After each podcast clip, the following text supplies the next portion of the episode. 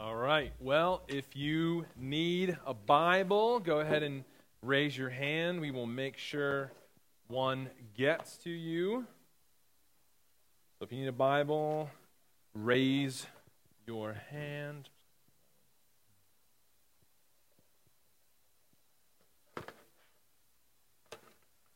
All right. Um, as they're passing out Bibles, just a little reminder um, as we are working through this series, um, we have a ton of these little blank notebooks. And so, if you would like, you can get one of these for only $2. Everyone say, ooh. All right. And so, you can get these um, at checkout later if you would like. So, if you want to take notes on what we're talking about, writing down your questions, all that, if you want to use it for you know, journaling, whatever, um, these are available for you. So, only $2. All right, so what were some of the things that we talked about last week? So let's do just a quick review. What did we talk about last week? Let's just start off with what question did we look at? What did we talk about? What was the, topic last week? Anybody remember? You can look in your notebooks if you took notes as well. What was the topic? Yeah, Aiden? All right. And he wasn't even here present last week, and he knew that. Love it. Awesome. All right. Gold star. All right. Good. So last week we talked about is the Bible trustworthy, or can we trust the Bible? And so just a little bit of a recap. Um, we defined what theology is, and theology is the study of God, or in other words, what you believe about God. We looked at five reasons why we can trust the Bible, and those are on the screen and then as well as some application points and how Scripture is authoritative and true, it's alive and active, it's forever, it's worthy of delight, and Scripture is to be lived out. And so, another reminder if you miss TNT on any given week or um, you want to listen back through the lesson to, you know, retake notes or whatever, um, we record our lessons and post them on our church podcast. So if you follow Fellowship Church on any of our podcast platforms, just look up TNT and you can listen to all the lessons. So if you miss TNT on a week or you want to go back and just listen to my voice again during the week, you can do that at your own leisure.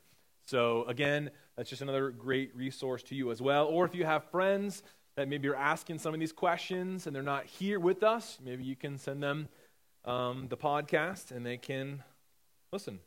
So, okay, um, just wanted to let you know that. So tonight we're going to look at just just a simple little easy question. The question that we're going to address tonight is who is God? So, you know, just simple little question that we're just going to work through tonight. No big deal. The question that we're going to look at tonight is who is God? And because this is such a deep, big question. There's so much that we could talk about. We're actually going to split this up into two weeks. Okay, so this week is kind of a part one of this question of who is God. And so this question is important for us to understand because what we and who we understand God to be is going to determine a lot about how we live our lives. And what we think about God influences how we live, what we think, all of that. So I'm just going to get the ball rolling here. If someone were to ask you, well, who is God? How would you answer that question? Again, like, let's just get the conversation rolling here. How would you answer that question of who is God? Jason, all right, let's go. Coming out of the gate, what you got? Okay.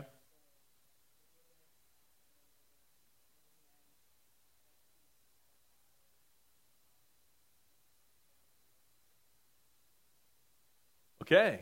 All right, very good. And I'm feeling generous today, so I have some little Reese's cups to say thanks. All right, what else? How would you answer the question, who is God? Now all of a sudden everyone's real interested, right? okay. How would you answer the question, who is God? And I want like a real answer, like, you know, so I have the I reserve the right to not give you one of these if I'm not really pleased with your answer. If you're like, mm, I don't know, then you're not getting one, all right? Right, what you got?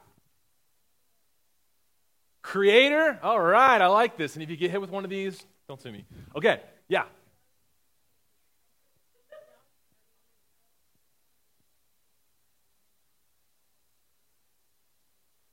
Okay, creator, and maybe we follow his authority. All right, very good. What else? Snake.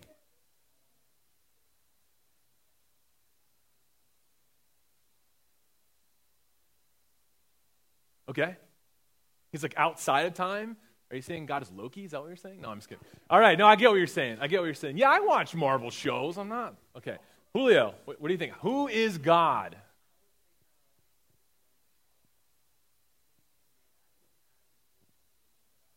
Okay.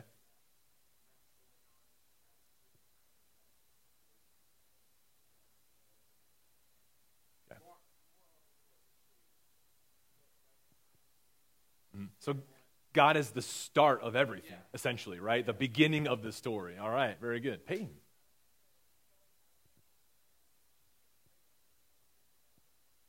Whew. Guess what we're going to talk about tonight? You're getting ahead of me. All right, Kira. Who is God? Nice and loud.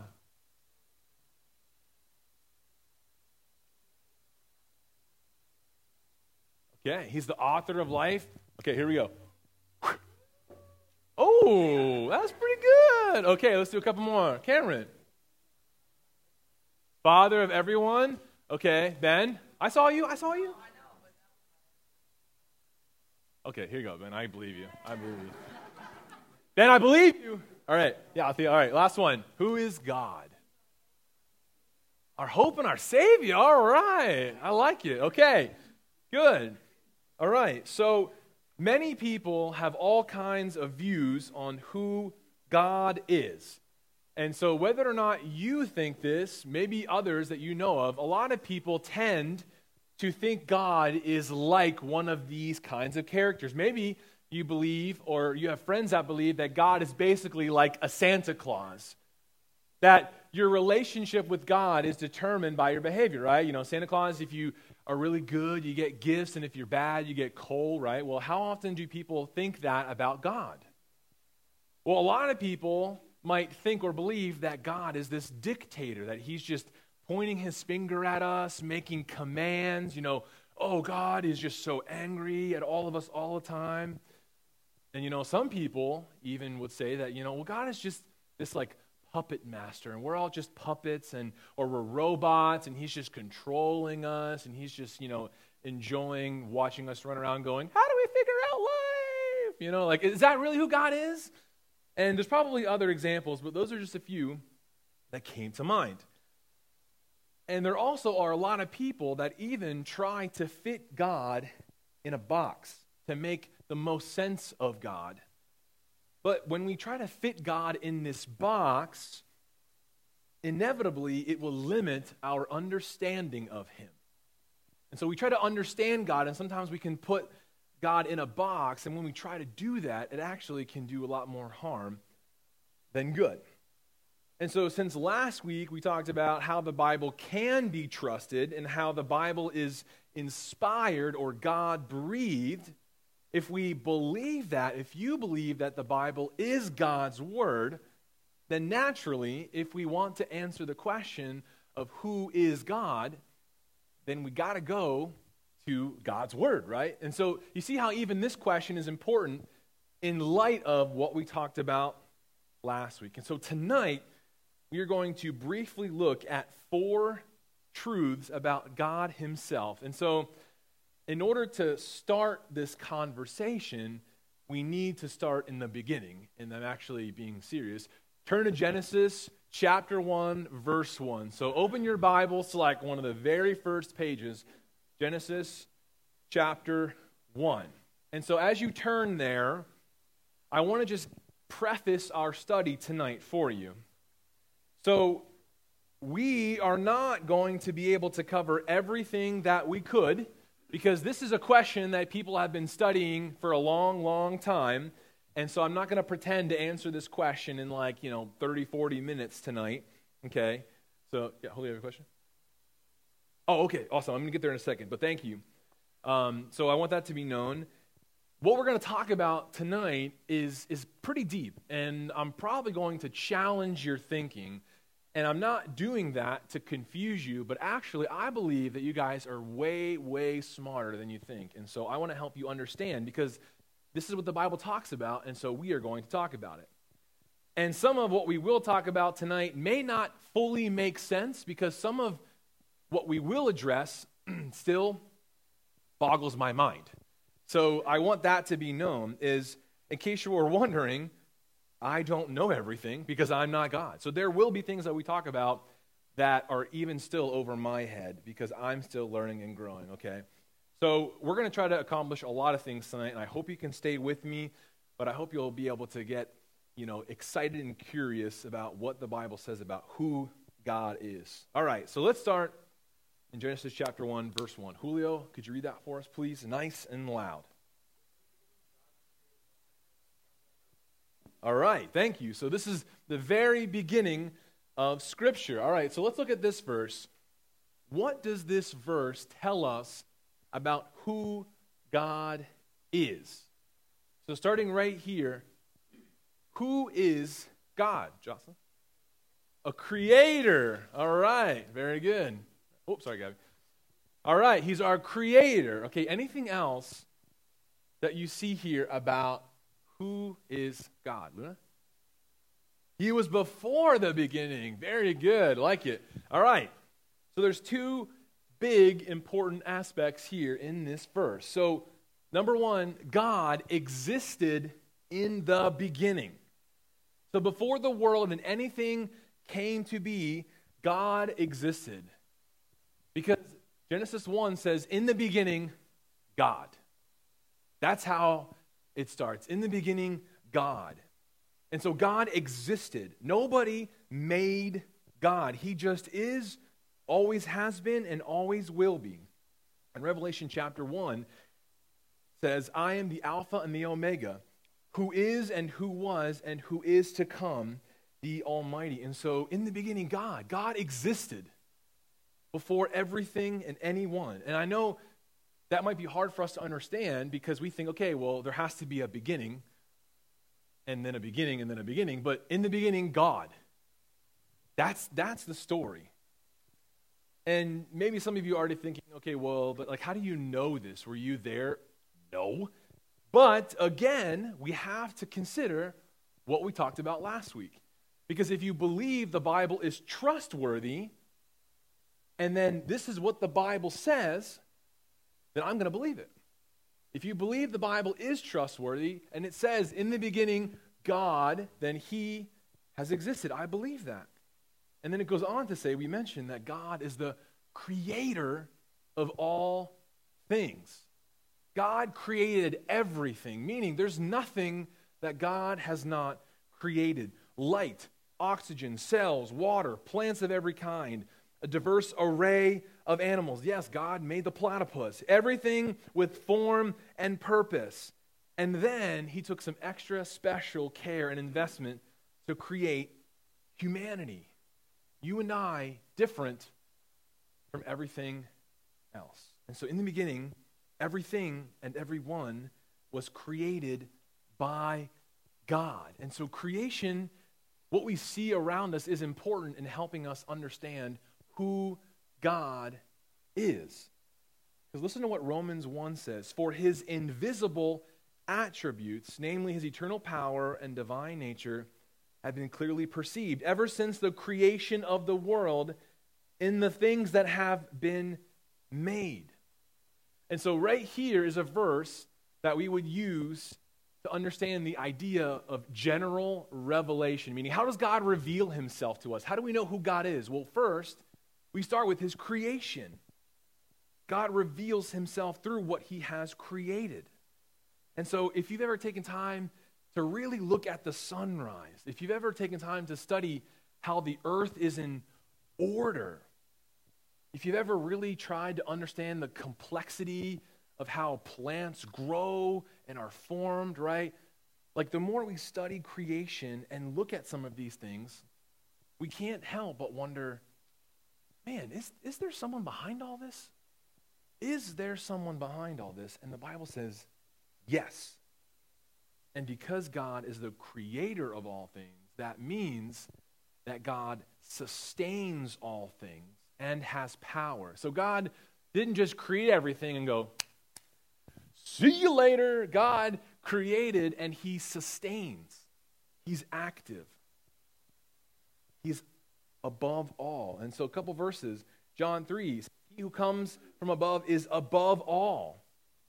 If you remember our Colossians study, he is before all things, and in him all things hold together. And so, if you've ever heard this word in church, sovereign, or if you've ever heard the phrase, God is sovereign, this is what this means. For God to be sovereign, it means he rules over all, he has authority. In him, all things are held together. He is above all. He knows everything completely before it comes to be. And so nothing happens outside of God's knowledge and will because he has power and authority over all things in heaven and on earth. And so I don't know about you, but it gives me some peace to know that God not only has created, but he sustains.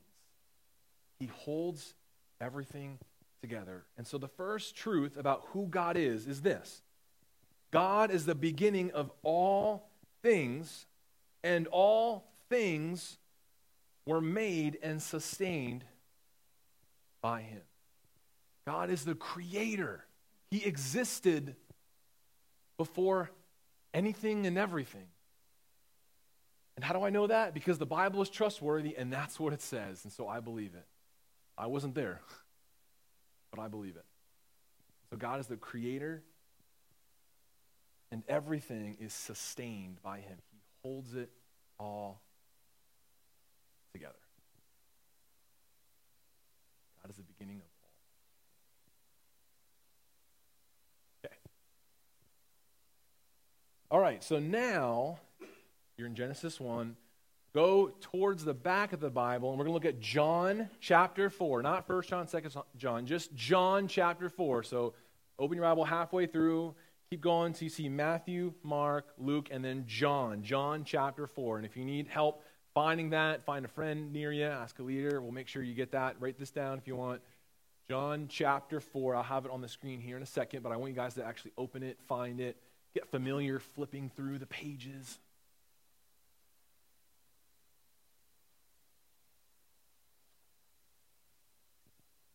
And would someone be willing to read John chapter 4, verse 24. So just one verse. Brandon?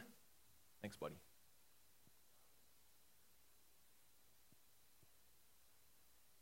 Okay. All right, you guys can keep turning there if you need to. I have it on the screen here as well.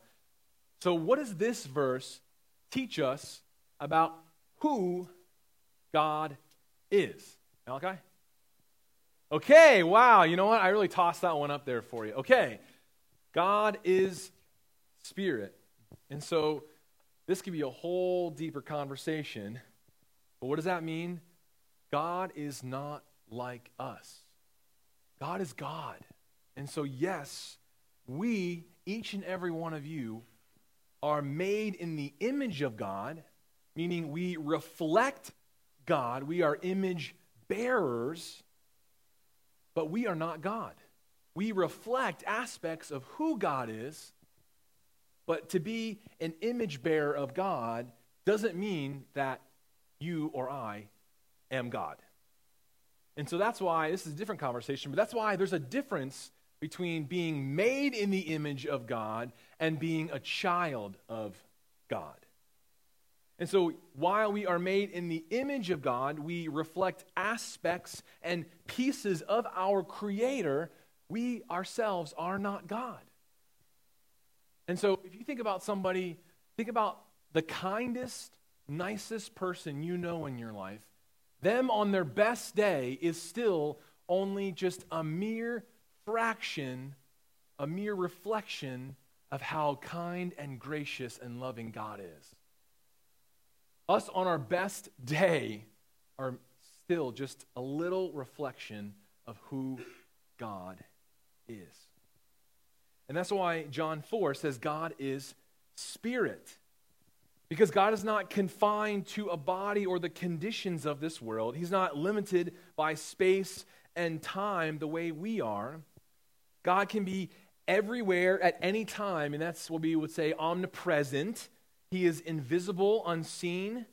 He is all powerful. He's omnipotent. He sees and knows all. He's omniscient.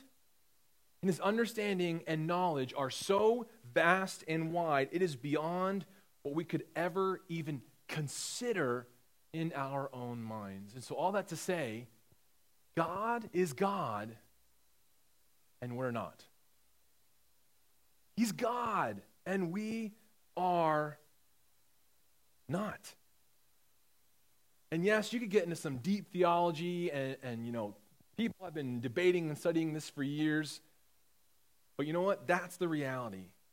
God is God, and we are not God. Yes, we are made in the image of God, but that doesn't mean we are God, because God is not like anything we have ever known. He is higher than every aspect of his creation in every way possible. And so, the second truth that we learn about who God is is this God is not like us because he is God. He is God. He is unlike us. Because he's the creator, he's the sustainer, he's above all, he's God.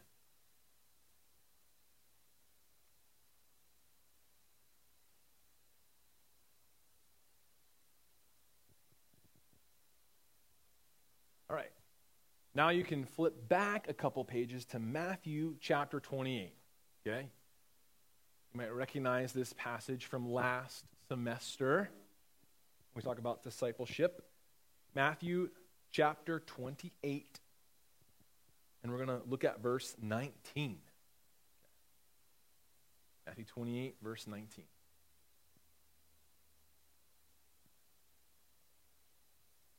All right, and would someone care to read that for us? Anybody?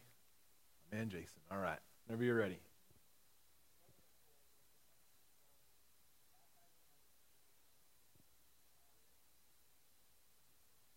All right. So I bet you can begin to wonder what question I'm going to ask next. Is what does this verse teach us about who God is? Yeah? Okay, all right, I'll give that one to you. All right, very good. Okay, anything else? What does this verse teach us about who God is? Bronwyn? Okay, all right. Or you give somebody else. Jocelyn? Okay, right? Okay. We got another one. I got a whole bunch. Okay. Anything else? Ben. Okay, right? He gathers people and he brings them to himself. All right, good. And so the Father, the Son, and the Holy Spirit, and if you've been around church for a while, or maybe you have no idea what we're talking about, well, maybe you have heard of this super spiritual word called the Trinity. Everyone say the Trinity. Say it in like a very, you know, like the Trinity. Pretend you have a long beard. The Trinity. All right. So what does that mean, right? If you want to like look really smart of your friends, like, yeah, well, you know what? I believe in the Trinity. Right? What does that mean? God is triune, okay? And this is when we're going to get real deep. So I need you to really focus in and, and listen to this, okay? God is triune. And this right here is one of many verses that help us understand the doctrine or the belief and understanding of the Trinity. Okay? And so, this word Trinity, like the exact word Trinity, the word itself doesn't actually appear in the Bible. However, the teachings of the Trinity fill the pages of Scripture.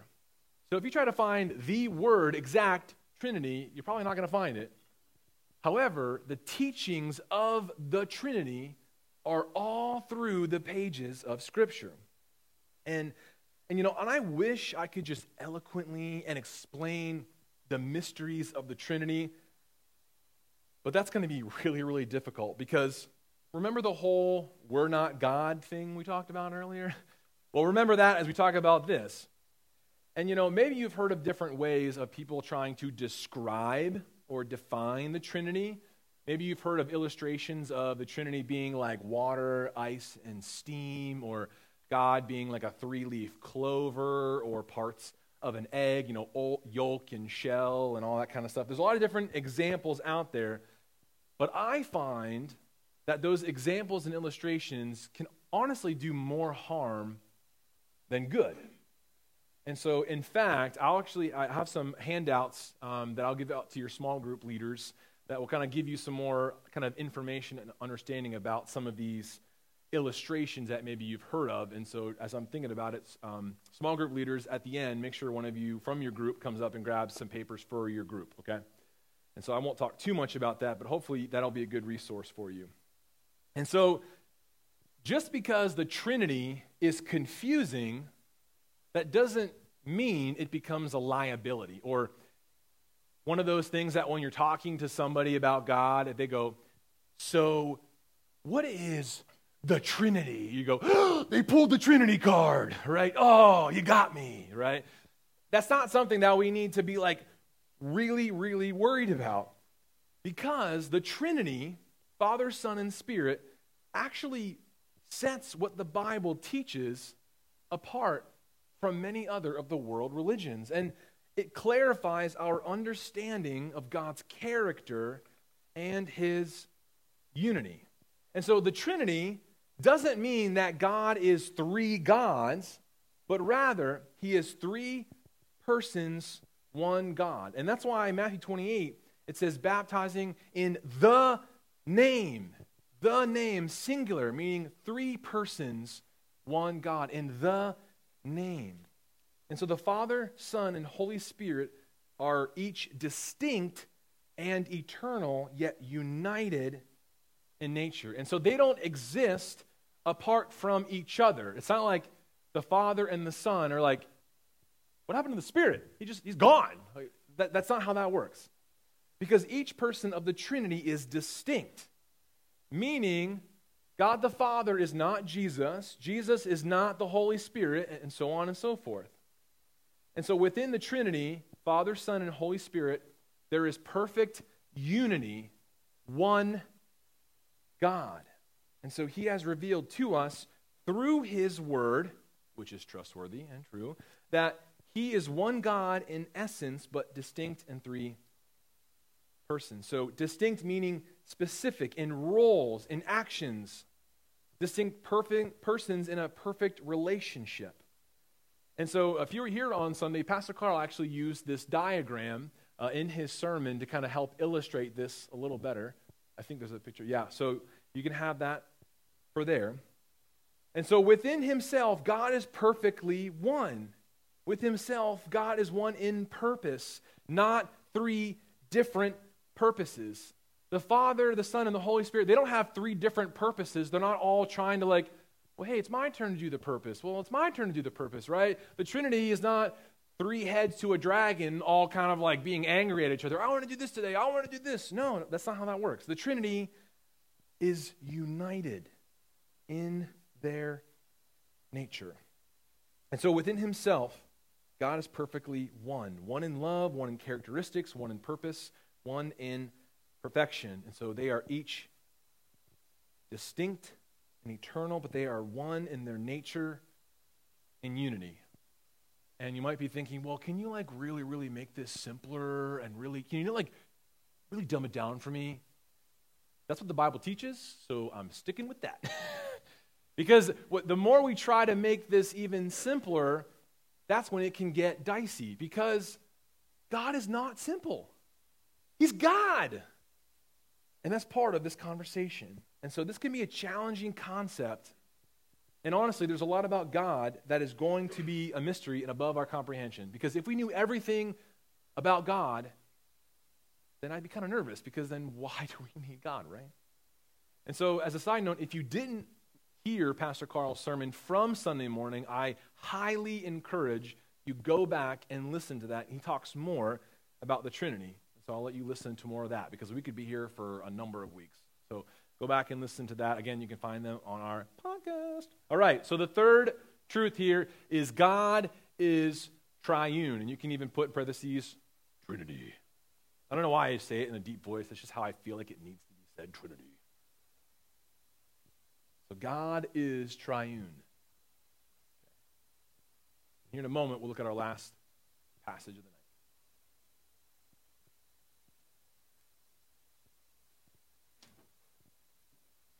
All right. The last passage we're going to look at tonight is towards the beginning of the Bible in Leviticus. I bet most of your Bibles have never opened to those pages before. Here we go Leviticus. You can look in the table of contents in the beginning and find Leviticus. Leviticus chapter 19. It's probably one of those books that you're like, yeah, Genesis, Exodus, pass. but remember, all of God's word is true. Therefore, we read it. All right, so we're going to look at verses 1 and 2. And would someone like to read those? And you can say, I read Leviticus out loud tonight. All right, anybody? Yeah, go for it. Nice and loud.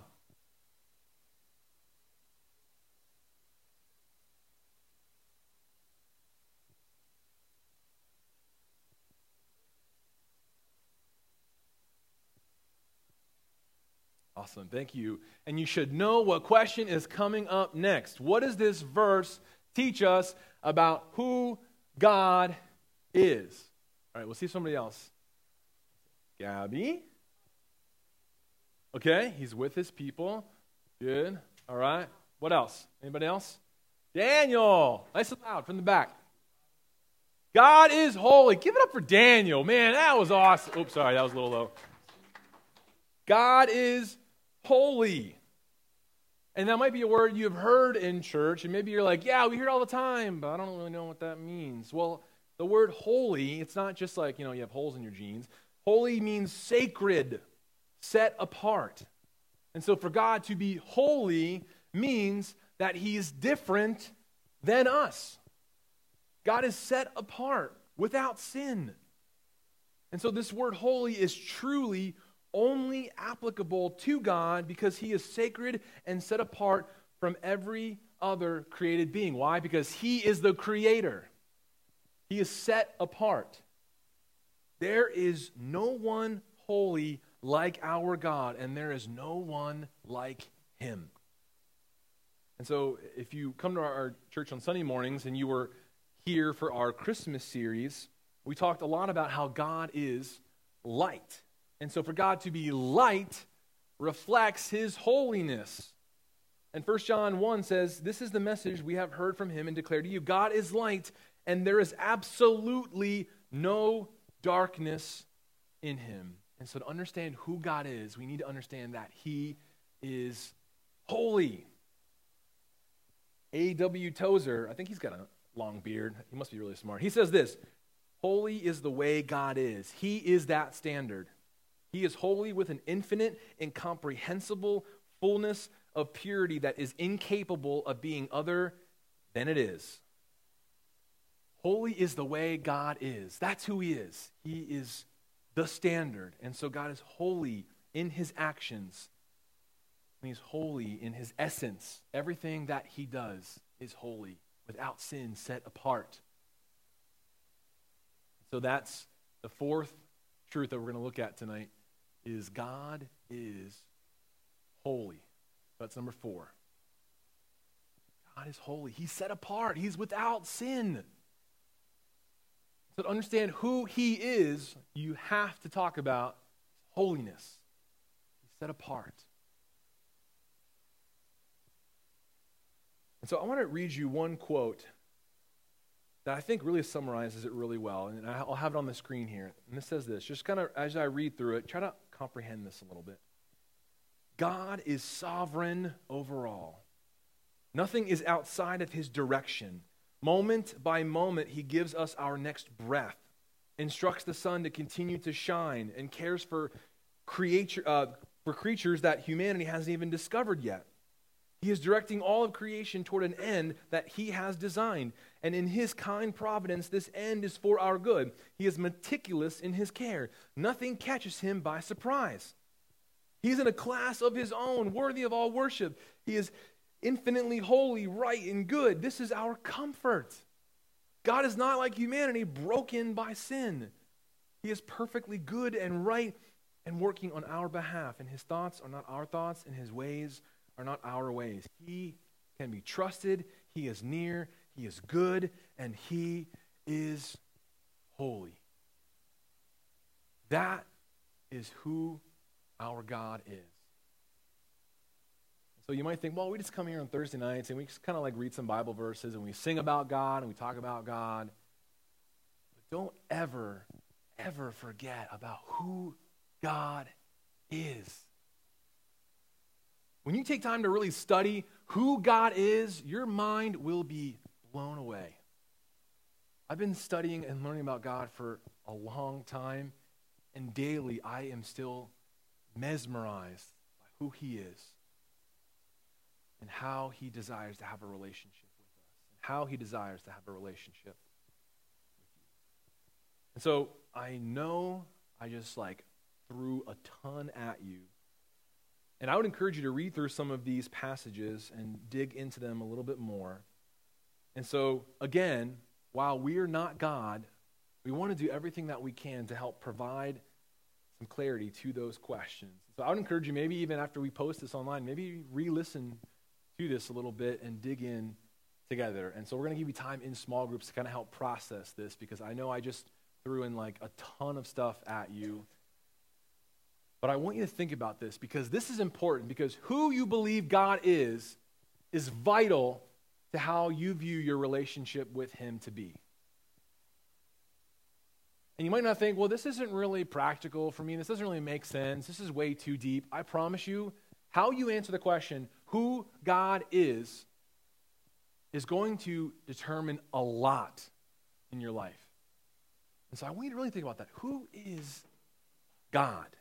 And so there's a lot more that we could talk about, but what do we do with all this? And so I want to just leave you with this one big truth. I call it take home truth.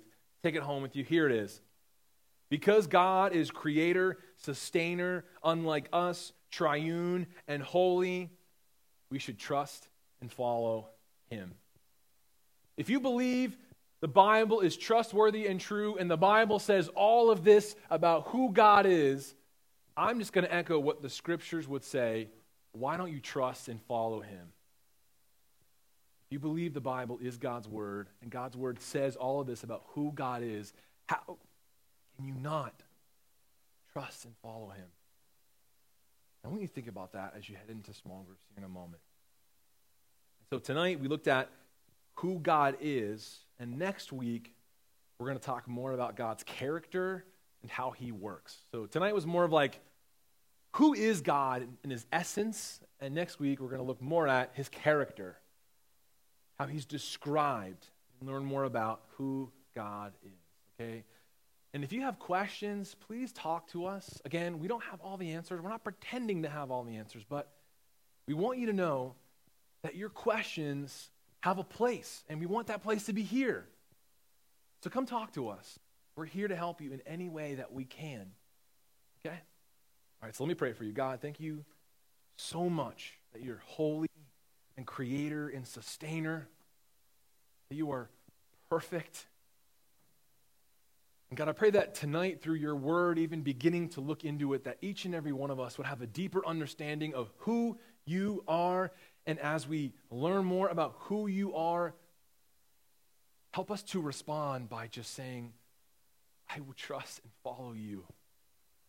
God, help us to be in awe of who you are. You are creator, sustainer. You are holy and set apart. You are above all, and you hold all things together. And God, Help us to just have our minds blown away about who you are. And may our response be to worship you with our entire lives.